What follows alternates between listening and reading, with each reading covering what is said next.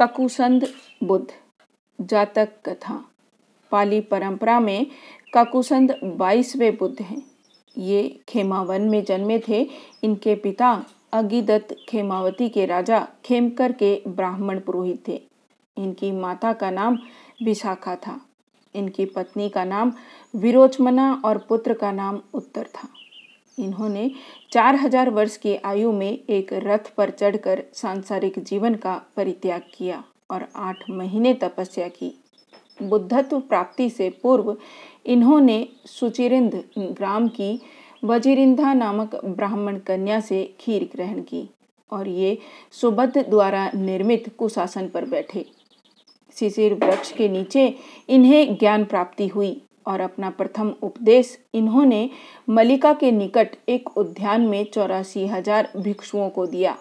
भिक्षुओं में विदुर एवं संजीव इनके पट शिष्य थे और भिक्षुणियों में समा और चंपा।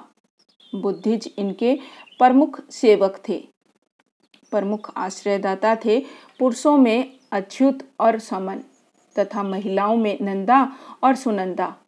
अछूत ने ककुसंद बुद्ध के लिए उसी स्थान पर एक मठ बनवाया था, जहाँ कालांतर में अनाथ पिंडक ने गौतम बुद्ध के लिए जेतवन आराम बनवाया था।